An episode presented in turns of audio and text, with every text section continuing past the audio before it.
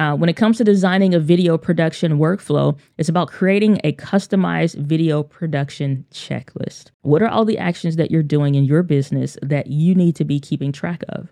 And most content creators, most content creating entrepreneurs, especially when you've been into this for a while and now you're in the process of wanting to build a team, you know what to do, but you don't know how to take what are the things that you're doing the things that you actively remember to do and the things that you just like your muscle memory kicks in because maybe you've been doing it for so long or you've done it so many times that you just natively do certain things that you would honestly forget to tell somebody else that you're doing. Welcome to the Video Simplified podcast, where I help you simplify the video creation process to help you reach wider and connect deeper with the people that need you the most. From learning to use your camera to simplifying video strategies to help you grow your brand and share your vision using video. So let's jump right into today's episode.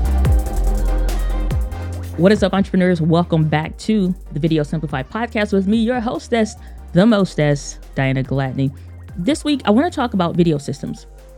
So often, I'm having conversations with solo entrepreneurs or solopreneurs, content creating entrepreneurs. Not everybody has multiple employees. Not everybody has where they may have a video editor, an assistant, a thumbnail person, which are the positions that we filled out in the company.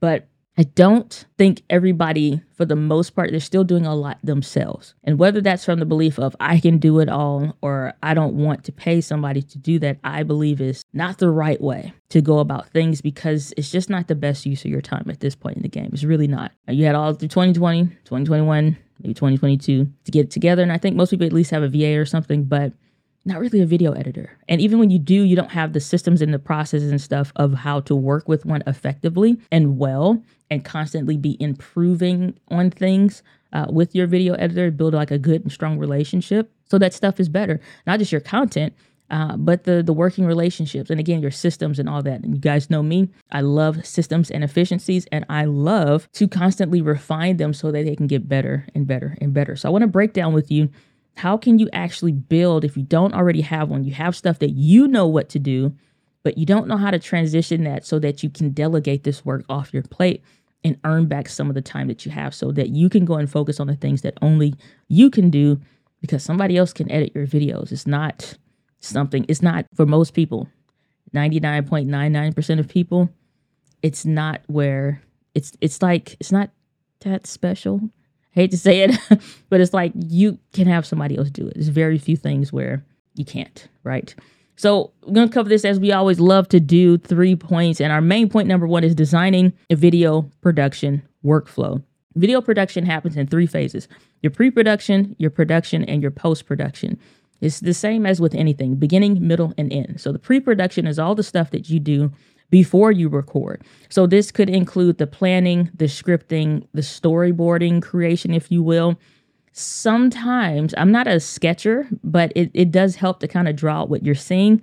For me, it's not a drawing out what I'm seeing. It may be audio, uh, doing an audio recording of what I'm imagining. And so I, that's why I have it on my on my phone. I have it on my watch, my Apple Watch, uh, as a quick action to start a voice memo. Or you can say to the Alexa or the Google Assistant to start a voice memo or a voice note or something like that. And then you capture your ideas. I have quick actions and stuff set on the computer so that I can take uh, my ideas and log them over into Apple Notes. That's what I, I capture all my ideas and then I'll put it over in Apple Notes. And so there's uh, easy ways to do that. I talk about that as you, you know is coming in my book, The One Right Video. And so that's now available. Again, it's been a bestseller on Amazon, and I'm super proud uh, of this. But I talk about that in my my setup of how I, I go through that process. So you have your your pre-production phase. Then your production phase, this is the active recording. So if I was having a camera off to the side and doing a BTS or behind the scenes, then you would see it would be like the active filming, the equipment setup, the lighting considerations, if you will. What are the things I need to consider based on the time of day I'm recording, um, the where I'm recording? So it's different if I was to record a podcast, for example, in my hotel room and the stuff that I'm using versus what I'm using now in my regular home studio. And so understanding what are the things that you need to do for that. I feel like for the most part, everybody kind of has that dialed in, at least within the Video Simplified community. Um, but if you're new to video and all this stuff is new to you, you may not. And the first thing is always like with that aspect, just a, a quick pro tip here what you invest in and use for your audio, your lighting, and your video, at least to start with, that's not the whole equation, because I've talked about the Alvis hierarchy of investments, where it's the what order you need to buy stuff in to make sure you're buying an efficient system and set up. And I talked about that in a previous episode of how I build out my creator kits so that you are building a system. I highly encourage you to check that episode out. But when you're going through that pre production phase, what are all the things that you need in order for you to execute and doing what you're doing?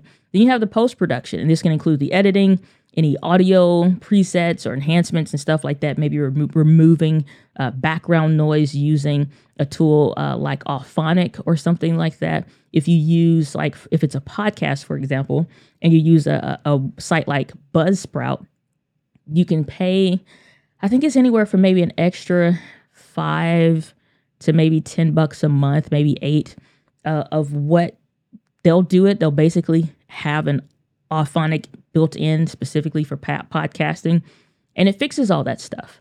And so you don't have to do any of that stuff. It'll automatically do it for you, just a little add on to your plan.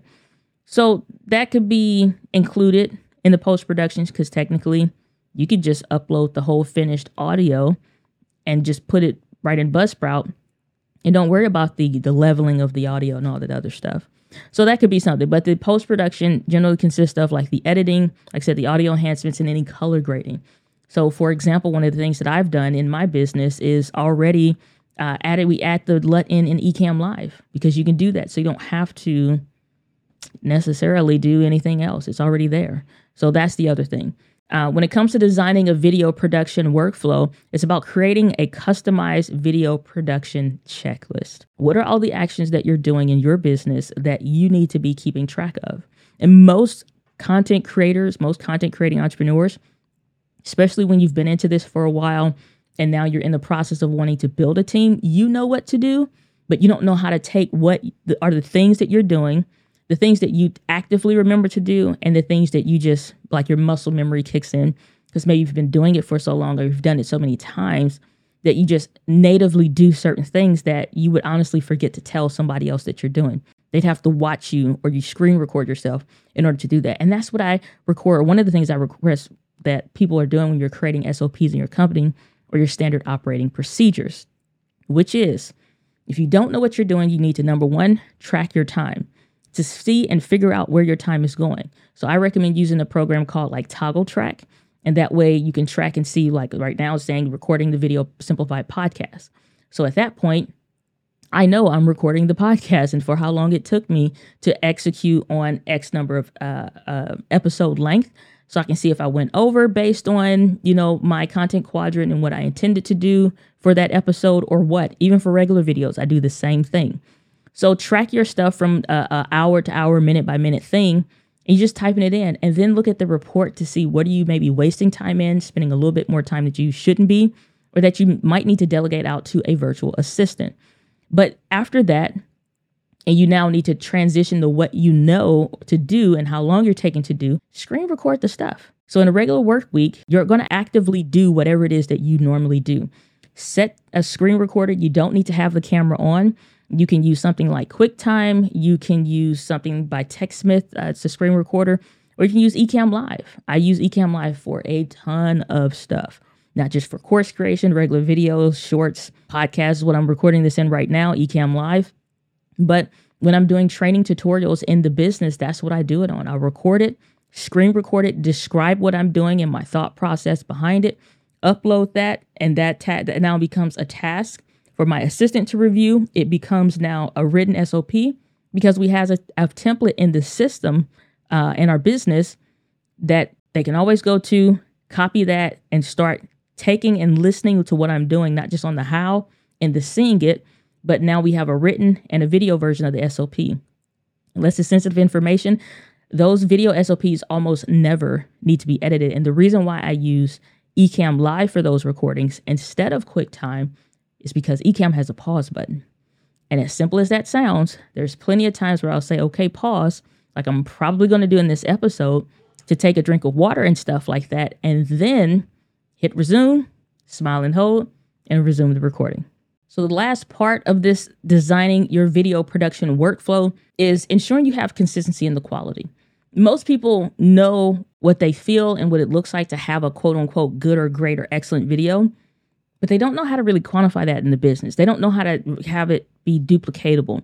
They don't know how to explain the what they they're doing and how they feel and what they want so that you have that consistent executed product that looks sounds the same all the time. This is why it's super helpful. Technically, I would say turn this into a live stream. I've done this in the past. Those videos always have gone on to do well, or we turn this into a, a, a video on the channel where if I'm doing like a community live stream or something like that, then I'll record and I'm explaining similar to how I would do an SOP video. Then when I'm doing that training video, or for this one, it could be for the editing. What are, what's my thought process? What am I looking for? What's the vibe of this video? When I was I was thinking through it when I was planning it. What's the vibe? What's the essence? What am I looking for?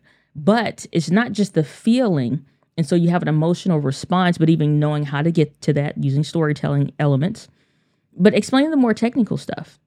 There's something I learned from Sean Cannell is called the grandma rule, which is if the audio is too loud that it would annoy grandma or someone's grandmother, then it's too loud. But I altered that slightly because I'm not editing for a grandmother. What I am editing for is my ideal target audience. And so for our avatar in the business, uh, then when we're talking to, so our avatar is named Streamline Steve. And so it's like, what would Steve think? What would Steve think? Would this annoy Steve when he's trying to learn something, this uh, crop factor equation and understanding that, or lens and how that works with his lenses and how far he needs to sit away from the camera, stuff like that. If we're going through those mathematical equations and that's frustrating for him to have to listen to and figure out, then we're not doing that at all. We're going to cut the music down or we're going to turn it off completely. And so we're setting these parameters of when we're getting into technical stuff, fade to close the music out. We can resume that at a different part, but get rid of it. Or if it's a, a, an emotional storytelling part, enhance the hell out of it with audio graphics. We want to hear birds chirping, added in, you know, different sound effects and stuff like that that's on brand. What are the elements of the brand? Whether the brand colors have a brand guide so that they know these are the colors, these are the hex codes, the numbers that actually paste it into different programs and get that result here's the transitions that we use and X, Y, and Z, how to use all that stuff. If you don't know how to explain this, how you do it, if you edit your own videos and stuff, record yourself. You don't have to have a camera on, just screen record it and talk through it. Turn that into a training video. But you need to understand and not just be able to point to other people's videos that you like and say, make this. I want it to look like that. What is an example of your videos with your face and your quirks and your processes what defines excellence to you? So in our company, we have what we call the, uh, or not what we call, but we have one of our core values that's called we execute everything in excellence. What is the standard of excellence? How do we achieve that? By making sure that we're hitting these marks for our consistency, for the audio, for the video, for the look, for the vibe, for the essence. I don't mind things being added in that are funny, like when it's tasteful and stuff like that. Those are the things that I want because that brings our videos to an, a level of excellence and it's meeting those requirements. All right, so let's get into the main point number two for this implementing project management tools and software. Tools and software are part of the systems, they are the biggest part of the systems because if it's not for easy for people to use, it's not easy for them to remember. It doesn't matter what it is because nobody remembers it. It's irrelevant. And if it's too hard to use or too complicated or it's just too clunky, then it's not working. And just because something works for you as an entrepreneur doesn't mean it's going to work great for somebody else. Or if the team is struggling, this is a, pro tip early on. If the team is struggling to use something, and we did this with a couple payment tools, uh, so the work can be tracked so they can get paid uh, what they're owed. But if it is great for me and I'm getting all the reports and stuff that I want and whatever, it makes payroll easy to connect with our systems and stuff, but it sucks for them, it doesn't work. So it has to be able to meet all the different standards and stuff that you need. Uh, and so the project management tools, systems and software and stuff like that that you use, it matters a lot. I would encourage you, don't just stick with a project man- management tool because you've always used it or whatever. It may be best to, to change it. I used to use Trello. Uh, and then I was like, you know what, this is not working. Uh, or this is not doing it for me. I tried ClickUp, and I think ClickUp to a point was was for me personally Now, for what I wanted to do with it, it just was awful. It just was not working. And for other people, they love it. And everybody has their different things. It just depends. For the kind of work that we do in the business and the nature of our work, Asana works best. So explore the different tools of things that are not just great for you and what you would need. Uh, when you're assigning work, it's always it's you know super easy, but how does that fit and connect with your other tools? Does it give you all the little plugins and notifications, bells and whistles? All of them uniquely offer something different, but they're all pretty good. You have tools like Trello, Monday, Asana, ClickUp. All those are great, but for our business, Asana works best. And I, hands down, I don't care what other ones I've tried, and we have tried them. Asana works best. It just helps to keep things system and streamlined and easy to execute. The other thing is utilizing features uh, like task assignments to meet the deadlines and have progress tracking. Because if you have a deadline in your mind but your team isn't aware of, then it doesn't matter and it doesn't exist. So that's why I said, like, make sure it works for both ends. What are they seeing on their end? How are things working? For example, I only used to schedule Monday through Friday US time. Well, my team is based in the Philippines. So I need to now work through it. I'm like, okay, what do they need to see so they don't always see something that looks late or it doesn't look like it's a day behind? And so uh, we change things. So it's things are only scheduled Sunday through Thursday so that when they sign in, they're only seeing a Monday through Friday because they always have the weekends off. And there's no exceptions to that. The weekends are always off. Under no circumstances do we work on the weekends. It's just a company standard and it's a company promise to make sure that everybody lives a fruitful life. you know what I'm saying? Like we work hard, but we also going to play and relax, rest and relax hard as well. And so that's important. So those are some of the things to pay attention to. And then utilizing the project man- management tools for file sharing, feedback, and gathering. Meaning, when you upload your video files, what is your team seeing? Again, what are you using? How easy is it for them to access stuff? We use Dropbox. A lot of people like to use Dropbox, Google Drive, or even Box.com, I think it is. Those are great. But does it have a clean user interface? Is it easily accessible to everybody? Are there any requirements based on maybe where somebody lives and stuff? For the most part, the answer to all those questions are no. So it's just a matter of how effective you are in your systems. How I used to use Dropbox when it was just me is vastly different than the systems and the way we have stuff. That is way more organized and way more efficient because I had to adapt and change in order to best serve my team so we could best serve our different elements and the stuff that we need to do in the business. Now, whether you're working with a team or not, you still need this next thing that we're going to be talking about in this week's Gear Fix. This week's Gear Fix is brought to you by Autopod. This is actually a software that works for Adobe Premiere Pro. I wish that this worked on Final Cut Pro, but it is so amazing if you are using and creating podcasts, whether it's for clients or for yourself, it could be both. I highly encourage you to use this. What this does is it uses AI technology so it can choose between like the guest and the host or whatever, automatically cuts all the gaps out, and it makes sure that when you're going through the podcast, it's basically doing the rough cut for you. So you don't have to. This is amazing. I have friends that have been using this for the time that it's been uh, available, and they swear by it. And I, I've seen it in action. I'm like, dag, that looks good.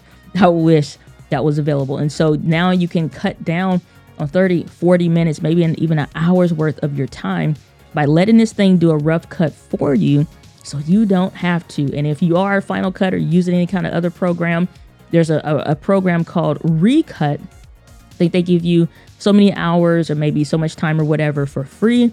And then you have to, I think it's paid like $99 for forever. Um, that is definitely something that I'm looking investing in for for us in our business. But I do want to make sure that number one is going to be supported. And again, for any of these new tools and stuff that's coming up, but dag, do these look amazing. So if you're editing videos yourself or you have a video editor, use this. Recut won't do the AI stuff for you to pick between the, the main person and the and the, the, the host and the co-host, but what it will do is cut out all the gaps for you. So again, you're getting a better rough cut from all the pauses and extra stuff. And you can always re-add that stuff in editing it transitions and open that file. Uh, like for example, I tried it in Final Cut Pro. It works amazing. So try Autopod or try Recut, and that is your gear fix for the week.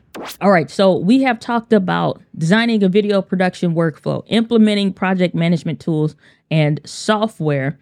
But the other thing is that I forgot to tell you before we went to the gear fix segment is that when it comes to uploading the videos, we uh, have transitioned from just using Dropbox alone to Dropbox Replay. What Dropbox Replay does is if you are familiar with frame.io, uh, it's a tool that most freelance video editors would use. They upload their video projects, they'll send the link to the client for them to review and leave notes on. For the changes that they want, they can see it. Um, and then that integrates with their editing software. And then from there, they're able to go ahead and, and make the changes and it makes it very seamless. Well, once I brought on an editor for for a, for the team, and I was like, "Is this working for you with us just using Dropbox, or it's kind of slow?" Or Dropbox would introduce errors that are not in the real file when you download it and stuff. Then we just would decide, like, you know what, this isn't working. Let's try Dropbox Replay, and it's worked out great for us. And so that's part of the systems and efficiencies to make sure that when I do go through and I'm making changes and stuff, I can circle something on the screen, leave notes and the like, or mark it into an approved status, download it, and move on.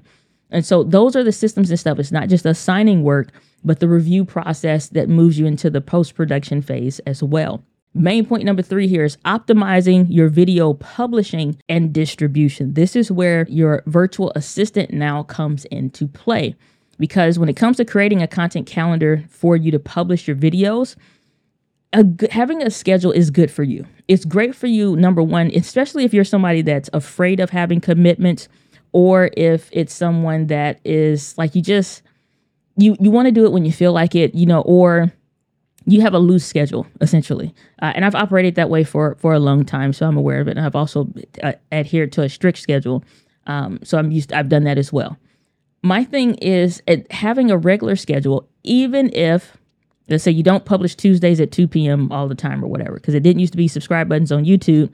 So you had to have and publish it everywhere, brand it, adhere to it. So everybody would know when to come back to the channel because you didn't even you had to go off of RSS feed. It's old school YouTube. But now you don't. You have notifications sent to your phone and all of that. But when you come to creating a content calendar for uh, video publishing, the planning and the scheduling for the video release dates helps your team to know when should I be te- checking for this file. So right now, what we're operating off of is the upload by Wednesday for sure, so that we can start working, get the, the file reviewed, and then move into the file being done. So by the Monday of the next week, the podcast is done. But for example, yes, things happen, you drop the ball or whatever guys know it's not any secret I have stage four endometriosis, and it's not always easy to adhere to that. But at the same time, I do my darndest to make sure that we are getting that before, so it's not any last minute work. And so making sure we push that back far enough makes it make sense. Coordinating video topics and themes for different marketing campaigns. So when we were working on the book and it was just like going through the writing phase, I'm going off of an outline of by these dates, this is what we should be working on.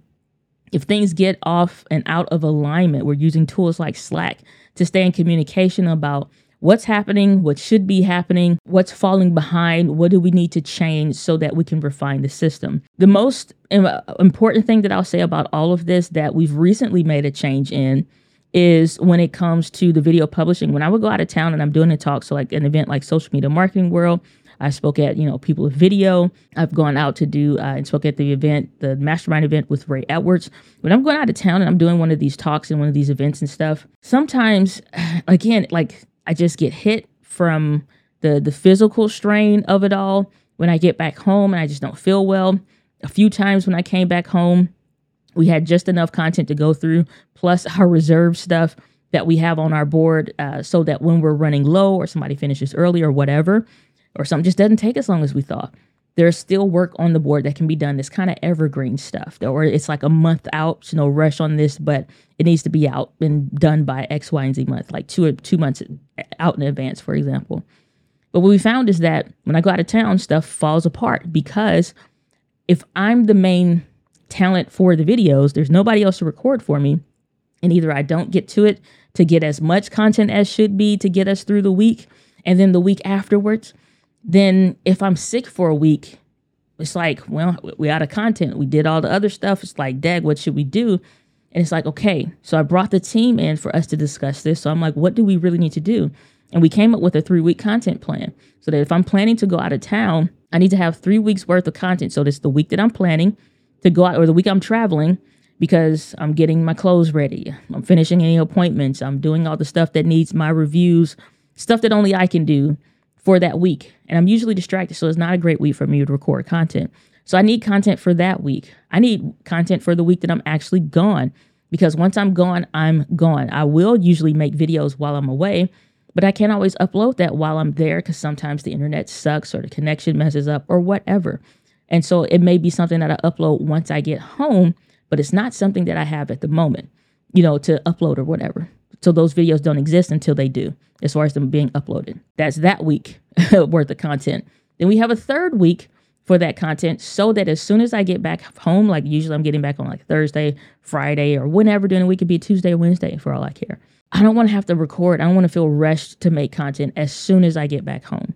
So, what I'll decide to do is now with this three week content plan that gives me free space to catch my breath. And if I do record by that third week, then what's great about that is number one, we're not rushing for content. We have time for it. That's not to abuse that time, but it's just to make sure everybody has enough work to last them during that time and nobody's stuck waiting on me uh, because as the entrepreneur, if you're being the bottleneck, nothing else moves and the organization can only move at the speed of the leader. And if the leader is being sluggish, slow, and in the way, the whole business is sluggish, slow, and it's not working. It's not being efficient and it's not being effective. So when you start working on your video processes and your systems, it makes everything else operate and move more smoothly. Those are some tips uh, and some things that you can take. Take some of the stuff of what I've learned in my business that we've implemented, some of the things I've taught and trained with clients and whatnot, uh, stuff I've trained even at, at, at events and stuff when people are asking, How do we do this? Like, you know what you do, but you don't know how to transfer that to somebody else for them to do it. So delegating feels hard. I used to be in that same boat and it did used to feel exhausting and frustrating because I was trying to figure all these things out. And so once I figured those things out, you know, you're working with mentors and coaches and you're investing in um, courses and products and tools and all this stuff to help get the things done. It's like, okay, this makes sense. So it's like, this is so much easier. Life is much better now with delegation and with effective systems that actually work. So start looking at the stuff that you're doing in your business and start creating systems around it. Even if you don't have somebody hired yet, you could be a few months away from it. Don't wait until you got somebody and then you're going to try to figure stuff out. Start doing and fixing stuff now. Clean that stuff up so that you are, are testing your systems before they get there because they're going to be the ultimate test and you still would probably need to refine it. But at least now you have a good jump start on all of that. But that's what I'm going to leave you for this week's episode of the Video Simplified podcast. And I'm going to end it with a quote that I love to end all of our shows The winds of life blows on us all, but it is how you set your sails. So set your sails accordingly. With that, guys, Live Passion. I'll see you on the next episode of the Video Simplified podcast. Take care. Thanks for tuning into this week's episode, but the value doesn't stop there. For more in depth trainings, courses, and growing your brand using video, join the Video Simplified community at videosimplified.live.